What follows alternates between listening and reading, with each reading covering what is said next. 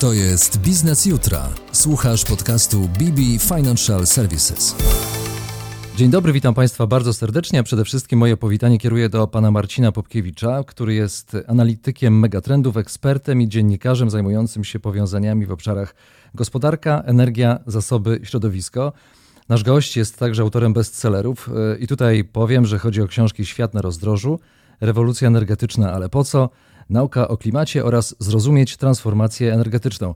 Ale żeby dopełnić obrazu, to jeszcze dodajmy, że pan Marcin jest przewodniczącym Komitetu Monitorującego Projektów z zakresu Europejskiego Zielonego Ładu w Narodowym Centrum Badań i Rozwoju oraz redaktorem portali naukaoklimacie.pl i ziemia na rozdrożu.pl. Witam pana bardzo serdecznie. Dzień dobry. Dzień dobry. Zacznijmy naszą rozmowę o energii od tego, w jaki sposób pan definiuje obecną sytuację w źródłach energii na Ziemi. No cóż, świat się zmienia szybciej niż kiedykolwiek e, wcześniej obecnie, to chyba nie jest jakąś odkrywczą myślą. No i w kwestii energii również od czasów rewolucji przemysłowej, jak ona ruszyła pod koniec XVIII, w XIX wieku, no to nasz świat jest zasilany głównie przez spalanie paliw kopalnych, węgla, ropy naftowej i gazu ziemnego. Do dzisiaj jest to 80 kilka procent naszych potrzeb energetycznych bierzemy z tych źródeł, no ale to ulega szybkiej zmianie i musi ulec szybkiej zmianie z kilku względów. Pierwsze są to złoża, na które się wyczerpują. Spalamy zasoby wiem, ropy i innych paliw kopalnych mniej więcej milion razy szybciej niż regenerują się procesach geologicznych. Są ostatnie pokolenia, jak nie dekady, kiedy mamy mamy ich ile chcemy, żeby zasilać naszą cywilizację.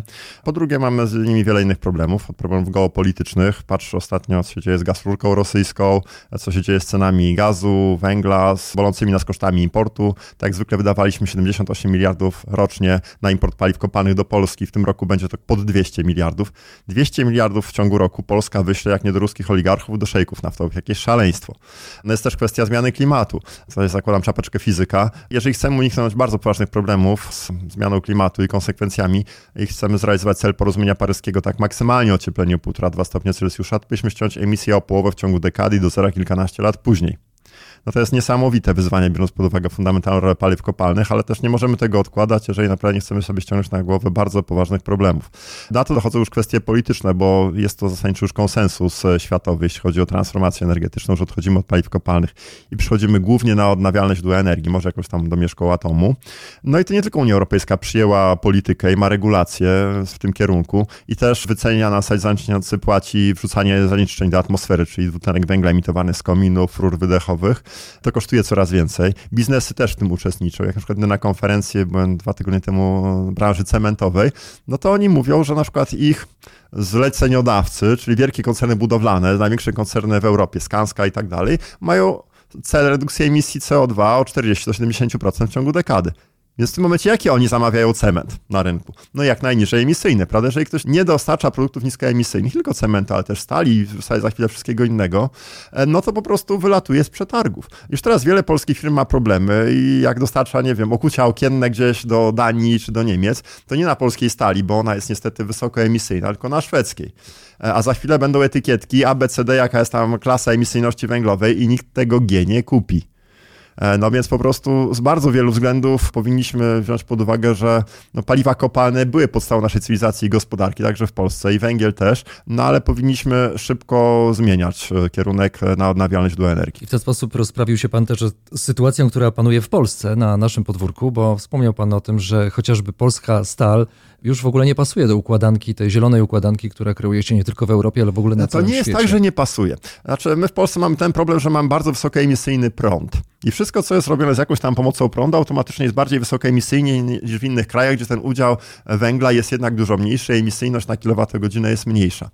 W Polsce mamy dosyć nowoczesny przemysł e, hutniczy, no ale w wielu krajach już e, nie tylko w Szwecji, na przykład, bo Szwecja już teraz oddaje do użytku hutę, która będzie miliony ton e, bezemisyjnej stali robić. Jeszcze ileś tam lat temu wydawało że no bez koksu to się nie da tej rudy żelaza, znaczy tlenków żelaza dostosować, pozbyć się tlenu, a teraz widać, że możemy to robić na wodorze. Wodór bez elektrolizy, bezemisyjnie, usuwa tlen, mamy stal, możemy też procesy wysokotemperaturowe zasilać za pomocą bezemisyjnej energii. Na przykład w Indiach też to się dzieje. Też e, bardzo silne są działania w kierunku właśnie dekarbonizacji sektora hutniczego, jak o nim wspominamy. Ale żeby nie było tak, że to da się zrobić, bo skoro jest taka mobilizacja światowa, no to y, musimy się zmierzyć z tym, co mamy teraz, czyli mamy teraz kryzys energetyczny i z każdego możliwego kierunku, gdzie jest możliwy import, płynie do nas dosyć dziwny surowiec, pan przyzna. Patrzymy, co tam przychodzi, jakieś takie lepkie coś, co ma etykietę węgiel. No właśnie. Nie jest to nawet z węglem, więc y, mamy kryzys energetyczny w Polsce? Znaczy jeszcze żyjemy w błogim przeświadczeniu, że to jeszcze nas tak bardzo nie dotyka. Znaczy trochę już mamy, niektórzy to widzą, inni mniej. Zauważymy to wyraźnie zimą na pewno. Jak kowalscy będą chcieli się ogrzać, no to nagle stwierdzą, że gaz kosztuje majątek, że węgiel też kosztuje majątek, a być może w ogóle go nie ma. W ogóle to jest taki węgiel o dużo niższej kaloryczności niż kiedyś był. Jak nim kiedy wystarczały, nie wiem, dwie tony, to teraz nawet trzy nie wystarczą, bo to ma dużo niższą kaloryczność. Wiele firm, które nie miało gwarantowanych cen energii, prądu na przykład i samorządów, od samorządów po piekarnie, po różne inne firmy, nagle jak patrzą na podwyżki cen gazu czy prądu, to dostają szoku, bo to jest inny rząd wielkości po prostu.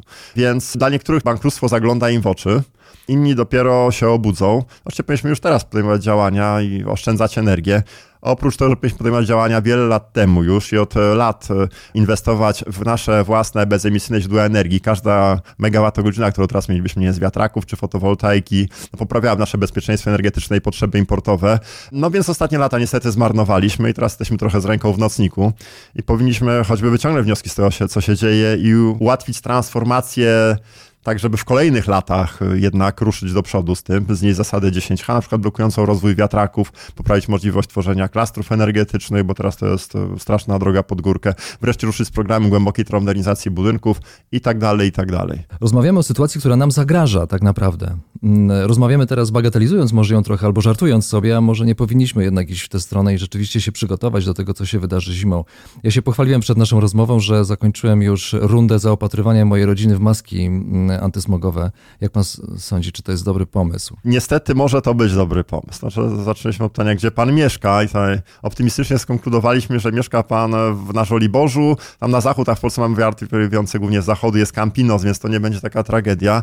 Ale jak ktoś mieszka w jakiejś miejscowości, tak jak Obwarzanka Warszawskiego albo Krakowskiego, albo jakimś innym coś tam zdrój, gdzie ludzie sortują śmieci na trzy kategorie, na palne i niepalne, a te palne sortują na te do palenia w dzień i do palenia w nocy. I to niestety nie jest nawet dowcip w wielu miejscach, tylko faktycznie tak to wygląda, że pali się najgorszym czymś. A że w tym momencie zniesiono też normy tego, jaki węgiel można sprzedawać, że można jakimiś młami węglowymi teraz e, handlować, no to wielu będzie wrzucali do pieca dowolny badziew. To czy wiecie, jak ludzie mają wampira energetycznego, dom, w którym żeby nie zamarznąć, to trzeba gigantycznych ilości ciepła, żeby tam w ogóle dało się mieszkać, no to są gigantyczne ilości tych kilowatogodzin czy gigajuli i myśli, jak wziąć najtańsze gigajule czy kilowatogodziny, tak? Więc różne dziwne pomysły przychodzą do głowy. I to też przyczyną są, jest fatalny standard energetycznych polskich budynków, bo jak budynek zużywa, nie wiem, pięć razy więcej energii niż mógłby do ogrzewania, no to cena energii boli niesamowicie, tak? Żeby zużywał pięć razy mniej, no to w tym momencie nawet dwukrotnie droższa energia oznaczałaby rachunki niższe o ponad połowę. Więc tutaj fundamentalnym problemem e, Polaków jest bardzo zły standard energetyczny polskich budynków. W tym roku pojawił się raport Długoterminowa Strategia Renowacji Budynków, rządowy zresztą, dokument przygotowany przez Krajową Agencję Przenowania Energii, gdzie jest między innymi pokazany obecny stan energetyczny budynków w Polsce. No i 90 kilka procent budynków są wampiry energetyczne. Po prostu włos się na głowie, a niektóre to takie, że w ogóle ojej.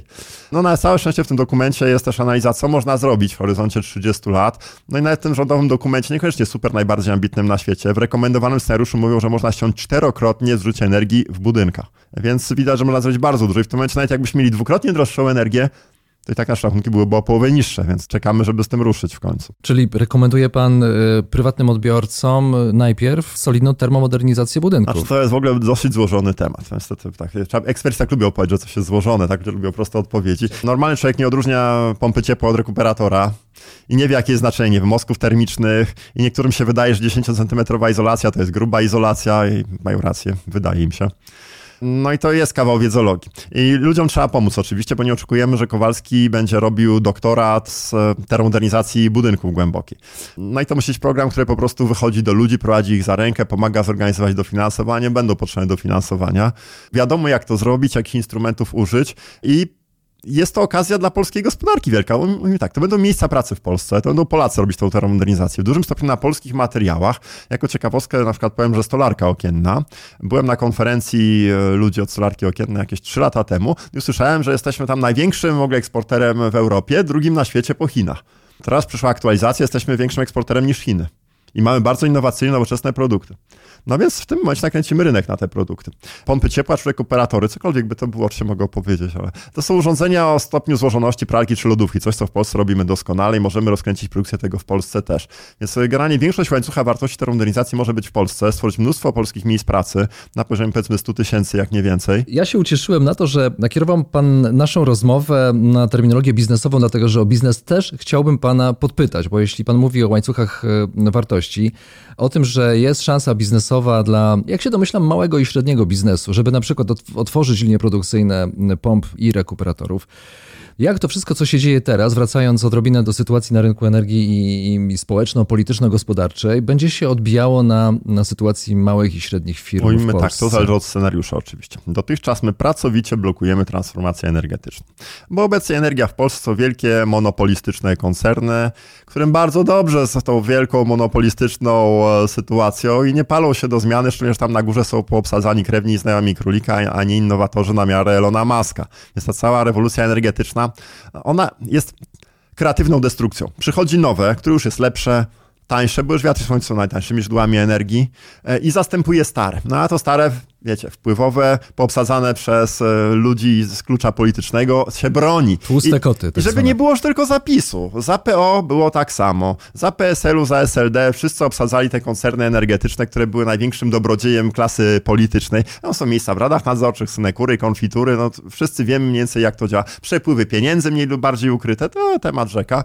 A w tym momencie przychodzą niezależni inwestorzy, przychodzą prosumenci, no i jakie są korzyści dla tych tłustych kotów z tego, że nie na przykład mieszka sobie pan w domu z reenergetycznym, prawie nie kupuje pan tej gigajuli kilowatogodzin. To, co pan potrzebuje, to ma pan albo od własnej fotowoltaiki, albo od niezależnego inwestora, który obok ma wiatrak, biogazownię, jeszcze zarządza klastrem energetycznym. Jakie oni z tego mają korzyści? No odpowiedź jest żadne a jeszcze wszyscy państwo sąsiedzi mają podobnie. Przecież to jest katastrofa dla ich modelu biznesowego. Tak więc niestety w Polsce czas pracowicie blokowaliśmy niezależnych inwestorów i tą kreatywną destrukcję związaną z transformacją energetyczną. Więc jakby wracając do pytania, co będzie? Jeżeli będziemy to blokować, to mogiła. To jest tak, próby blokowania kreatywnej destrukcji, kiedy cały świat idzie w tą stronę i postęp techniczny idzie w tą stronę, to jest po prostu szaleństwo. Jeszcze dodam tak, my w Polsce mówimy, że Bruksela to nam każe, tak, stać to nawiązać do energii, cnąć efektywność energetyczną i w ogóle. Biedni jesteśmy przez to Brukselą. Ale jakby na przykład spojrzymy, w co inwestują Chiny, to jest też bardzo ciekawostka. Czasem na wykładach się pyta, wiecie, Chiny inwestują mnóstwo pieniędzy w swój sektor elektroenergetyczny. E, mnóstwo. Ileś inwestują w elektrownie konwencjonalne, tam e, gazowe i węglowe, ileś w atom, a ileś w odnawialne źródła energii, tam wiatr, woda. I pytam się, jak sądzicie, ile procent inwestują w których z tych sektorów? Na przykład, ile inwestują w e, gaz i węgiel, się pytam ludzi. No i słyszę, 90%, 80%, no 50-50. Właściwie odpowiedź jest około 10%. I jakieś 10% inwestują w energetykę konwencjonalną. Jakieś kilka procent w atom, a 80 kilka procent pieniędzy liczonych juanami idzie w OZE. Wiatr, słońce, wodę. Stawiają to naprawdę dziesiątkami, setkami gigawatów. Kto Chinom każe? Bruksela im coś każe? Co może Bruksela kazać Pekinowi? No to się zginąć pingwina. Więc czemu Chińczycy to robią? Odwaliło im?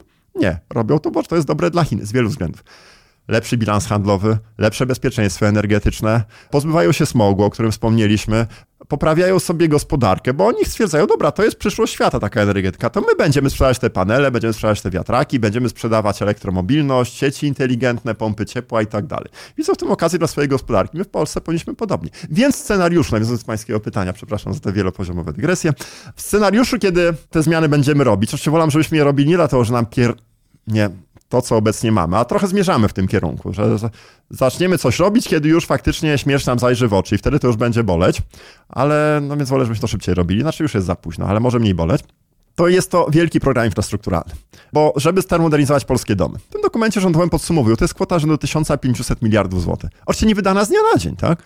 To będzie trwało 20 lat, jak nie dłużej ale to jest mnóstwo miejsc pracy i co pieniądze, które będą krążyć w polskiej gospodarce. Ja zlecę twojej firmie, żeby mi zrobiła termomodernizację. Ktoś w Polsce produkuje te pompy ciepła, rekuperatory, ktoś to będzie obkładał lepszą izolacją, ktoś wentylację mechaniczną wstawi. W tym momencie firma, której to zlecę, zapłaci VAT, CIT, pracownicy PIT zapłacą, te pieniądze będą krążyć w polskiej gospodarce. Wspomniałem, że importujemy do Polski w tym roku za jakieś 200 miliardów złotych paliwa kopalne. Ja bym wolał wydać dwukrotnie większą kwotę na miejscu, że mnie te 200 miliardów wyciekło do oligarchów i szejków, tylko żeby nawet większa kwota krążyła między mną, twoją firmą, pracownikami, twoim sąsiadem i tobą. I spłynęła do piekarni, do knajpy, dookoła i wróciła do nas, żeby to wzmacniało polską gospodarkę. Więc w tym scenariuszu, jak pomyślimy, co trzeba zrobić? Trzeba standardyzować domy, trzeba rozbudować nowe źródła energii, rozbudować sieci elektroenergetyczne, ładowarki do samochodów. Ktoś będzie tą fotowoltaikę instalował, elementy montażowe na dach, okablowanie, inwertery, e, statki do stawiania turbin wiatrowych, zmiana systemów transportowych w miastach i poza miastami, biometanownia. Jak to wszystko podsumować, to jest tak dużo roboty, że nie będzie problemu, że zwolniliśmy gdzieś jakichś górników, bo w międzyczasie powstaną trzy nowe miejsca pracy, też bardzo dobre, więc tutaj dla firm tak naprawdę to jest mnóstwo do zrobienia. I postrzegam tą kreatywną destrukcję i tą zmianę nie jako skaranie boskie i nieszczęście, tylko jako wielki program infrastrukturalny, okazję do wielkiego innowacyjnego skoku cywilizacyjnego, przy okazji do pozbycia się smogu, jak już zamykając klamrą to nasze maseczki smogowe. Czy to jest tak, że teraz e, siedzi pan e, w wygodnym fotelu tego studia i obserwuje to, co się dzieje? Teraz, czekając na katastrofę, aż wreszcie ktoś, kto jest w stanie popchnąć popchnąć ten program infrastrukturalny, o których Pan mówi, do przodu, w ogóle ruszyć, ruszyć z tego typu działaniami. Potrzebujemy takiej sytuacji, w której rzeczywiście już nie będzie wyjścia, żeby zacząć działać, a teraz niestety, ale zmierzamy do wielkiej katastrofy. Czy to jest tak właśnie? Niestety w naszej klasie politycznej stopień zrozumienia tych kwestii jest umiarkowany. Mamy polityków, którzy mylą węglowodory z węglowodanami. A w ogóle to mówią, że mamy węgla na 200 lat. Sorry, nie mamy. Albo w ogóle nauczyli się, jak działa system energetyczny w czasach komunistycznych, Zagierka, za młodu i takim zostało. I nie rozumieją tego, co się dzieje, chyba przez zmiana pokoleniowa. I ja widzę, że to jednak się zmienia, bo jak siedzę w temacie kilkanaście lat, jak zaczynałem tym zajmować, to w zasadzie wszyscy od lewa do prawa węglem w Polsce mówili. I transformacja energetyczna, takie bajki o żelaznym wilku. Zresztą swoją drogą wtedy technologie, na przykład fotowoltaika, wiatr, no były dużo, dużo droższe niż obecnie, więc to faktycznie było trudno robić tą transformację. Teraz to się bardzo zmieniło. Zmienia się dosłownie z roku na rok. No i wielu nie nadąża na, za tym. A poza tym, no, my myślimy takim starym, e, wreszcie w tą kolejne starą i w niej siedzimy, tak, ta bezwładność, która blokuje naszą alternatywną destrukcję. Ale wspomniałem, że kilkanaście lat temu z węglem mówili, teraz się zmieniło. E, wszystkie partie e, od centrum na lewo, tam Hołownia, KO chcą robić transformację energetyczną, Lewica, PSL też. W zasadzie tylko Konfederacja jest takim betonem, który się trzyma tej starej rzeczywistości. Już PiS też nie jest monolitem. Mam też znajomych w PiSie i tam sobie czasem siadamy przy piwie i rozmawiamy, no to niektórzy wysoko postawieni urzędnicy PiSu narzekają na to, że Solidarna Polska blokuje zniesienie zasady 10H i transformację energetyczną blokuje. Znaczy w ogóle w mojej opinii dzisiaj, jak ktoś mówi, że Polska dalej trzymałaś przy tych paliwach kopalnych, no to jest szaleństwo, bo ropy nie mamy, gazu ziemnego nie mamy, węgiel też milionami ton importujemy i widać, jak zablokowaliśmy import węgla z Rosji, ze wschodu, nagle tego węgla po prostu nie ma i ratuj się kto może. Więc jeżeli ktoś mówi, dalej trzymajmy się starego koryta paliw kopalnych, to w mojej opinii albo kompletnie ma zielonego pojęcia o co chodzi, albo świadomie jest socjopatą, albo jest lobbystą paliw kopalnych, no albo agentem Kremla. Nie wnikam, jakie są powody, że ten czy tamten mówi dalej, trzymajmy się tam paliw kopalnych, ale w mojej opinii ta epoka już minęła i powinniśmy jak najszybciej iść tą drogą, którą idzie nie tylko Europa, ale też Stany, Chiny, no i wszyscy ci, którzy dostrzegają globalne megatrendy, czego i naszym politykom życzę, żeby wreszcie je dostrzegli. Czy y, próbował pan w obszarze, o którym rozmawiamy, prowadzić kiedyś swój biznes? Jakie lubię słowo próbował. Biznes prowadziłem. Przez jakąś dekadę byłem prezesem firmy informatycznej, tak, i wporywał dwadzieścia kilka osób. I robiliśmy bazy danych dla przedsiębiorstw, dla korporacji.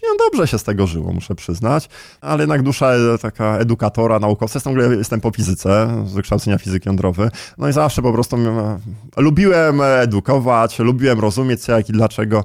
No i w pewnym momencie stwierdziłem, że w zasadzie to odpuszczę sobie biznes, po prostu wezmę się za pisanie książek, za edukację, bo w sumie robienie kolejnej bazy danych to też przestało mnie kręcić, jednak stwierdziłem, że są ważniejsze rzeczy na świecie, a w sumie edukowaniem chodzi mi nie najgorzej, czuję się w tym dobrze. Więc e, jak się zajmuję edukacją, to czuję, że robię coś, co lubię, coś, co jest ważne, e, coś z pożytkiem dla świata, a jeszcze mi za to przyzwoicie płacą, więc w sumie czemu nie? Raczej nie zamierzam wracać do biznesu tak rozumianego, założę firmę i będę coś produkował, czy nawet jakiś tam e, software pisał. A poza tym to, co robię, to mam pełną swobodę. Dzisiaj podcast, jutro wykład, pojutrze jakąś konferencję poprowadzę, stworzę jakieś narzędzie informatyczne, czy jakiś symulator, robię co chcę, kiedy chcę, w takich godzinach, w jakich chcę, co ważne, z ludźmi, z którymi chcę. A zmierzam do czego? Zmierzam do tego, że y, skoro, skoro prowadził pan biznes, to z pewnością jeszcze wyczuwa pan to, jak przedsiębiorcy teraz analizują świat, rzeczywistość. I o tym wszystkim, co powiedzieliśmy do tej pory, i po tym wszystkim, co powiedzieliśmy do tej pory, co pan rekomenduje? Czy to jest tak, żeby poczekać za wszelką cenę, po prostu okopać się w swoim biznesie? To i... zależy oczywiście, gdzie jesteśmy, jak my jesteśmy przedsiębiorcą. Niektórzy przedsiębiorcy, zaczynając od małego do dużego, stwierdzają, że Ceny energii są tak absurdalne, że nie są w stanie prowadzić biznesu, więc teraz kupują sobie fotowoltaikę, zamykają biznes na miesiące zimowe, otworzą na wiosnę, jak zacznie świecić słońce i wtedy będą mieli własną energię. A na jesieni znowu go zamkną. Życia wzięte. E, z kolei wielkie korporacje, jak wspomniałem, one są w tych łańcuchach dostaw, są w politykach światowych, unijnych i dostawcy, wielkie korporacje wymagają niskiego śladu węglowego, a w droga energia też jakby powoduje, że kombinują co z tym zrobić. W mojej opinii duże biznesy powinny pójść do rządu i powiedzieć, żeby zaczął pomagać. Na przykład trzeba znieść zasadę 10H, umożliwić połączenia bezpośrednie, nie bezpośrednie, na przykład z farm wiatrowych fotowoltaicznych do przedsiębiorstw, bo dzisiaj nie jest to możliwe. Nawet jak ktoś by chciał tę energię bezpośrednio w swojej fabryce wykorzystywać, która byłaby jednak wielokrotnie tańsza niż to, co obecnie kupuje z sieci. A oczywiście wielka energetyka się przed tym broni, bo to pokaże, że król jest nagi, że ich prąd jest wielokrotnie droższy niż to, co sobie by te fabryki kupiły, nawet gdy sobie same postawiły tam parę hektarów gdzieś tam fotowoltaiki parę kilometrów dalej to trochę zależy od tego, gdzie jesteśmy, czym się zajmujemy. Jak mamy działalność biurową, to oczywiście warto pamiętać o tym, żeby to biuro było efektywne energetycznie i żeby te urządzenia były efektywne energetycznie, trochę mniejszy rachunek zapłacimy, ale to z reguły nie jest, duża część naszych wydatków. Jesteśmy firmą informatyczną, ten prąd na komputery z reguły nas nie zbankrutuje. Są biznesy bardziej energochłonne. Więc to zależy, czy jesteśmy korporacją, czy jesteśmy małym przedsiębiorstwem. Mali przedsiębiorcy oczywiście jakby śledzą trendy, ale rząd musi pomóc przez regulację, przez uruchomienie tego i danie perspektywy biznesowej, bo biznes chce przewidywalności. Jak my w Polsce zapewniamy, że mamy tego węgla na 200 lat, te fanaberie unijne, czy jakieś tam inne z transformacją energetyczną, to bajki i nas to nie dotyczy, no to nic dziwnego trzymamy się tej klasy G emisyjności, a później my się, budzimy się z tym G z ręką w nocniku. Rząd powinien nazwać sprawę po imieniu, powiedzieć, że transformacja energetyczna ma miejsce, będzie zachodzić, jest plan, będzie to wyglądać tak, tak i tak. W kolejnych latach mamy cele redukcji emisji, mamy cele termomodernizacji budynków, mamy cele rozwoju odnawialnych źródeł energii. Jak na przykład myślimy o pompach ciepła. My możemy kupować pompy ciepła, nie od Niemców czy Duńczyków, Holendrów, oczywiście, że możemy, ale musimy też produkować w Polsce. Tylko kto przy zdrowych zmysłach uruchomi fabrykę pomp ciepła, jak on nie wie, czy za dwa lata rząd tego jakoś nie zablokuje, nie zbanuje, jak było z kolektorami słonecznymi. Albo jak z fotowoltaiką. Nakręcamy boom, a później jest krach. No przecież jak to chce inwestować w takich warunkach. Więc jeżeli my chcemy, żeby to były inwestycje u nas, z naszymi miejscami pracy, niech one będą w Turowie czy Bełchatowie, tam gdzie ludzie będą odchodzić z pracy w górnictwie, proszę bardzo, dajmy tam ulgi podatkowe, pomóżmy, przeszkulmy tych ludzi, ale biznes musi wiedzieć, ok, to się będzie przez następnych 20 lat będzie koniunktura na to. To w momencie będzie mieć po prostu kolejkę inwestorów, którzy przyjdą tutaj, stworzą miejsca pracy i będzie nasze własne. I w ten sposób nakreśliliśmy obraz świata, w którym chcielibyśmy Tak, ale wiemy, którą, znaczy to jest rzeczywiście fundament, żeśmy wiedzieli, w którą stronę chcemy zmierzać. Jasne. Bo jeżeli chcemy zmierzać do jakiejś dziury węglowej, no to budzimy się w dziurze. Pan Marcin Popkiewicz, analityk megatrendów, ekspert i dziennikarz zajmujący się gospodarką, energetyką, środowiskiem. Autor bestsellerów, w tym ostatniego Zrozumieć transformację energetyczną, był naszym gościem. Zapraszamy też do odwiedzania portali Świat na rozdrożu i Nauka o klimacie, gdzie również e, pan Marcin e, pisze teksty. Był przede wszystkim założycielem tych właśnie mediów. Bardzo dziękuję za rozmowę. Dziękuję. To jest Biznes Jutra. Słuchasz podcastu BB Financial Services.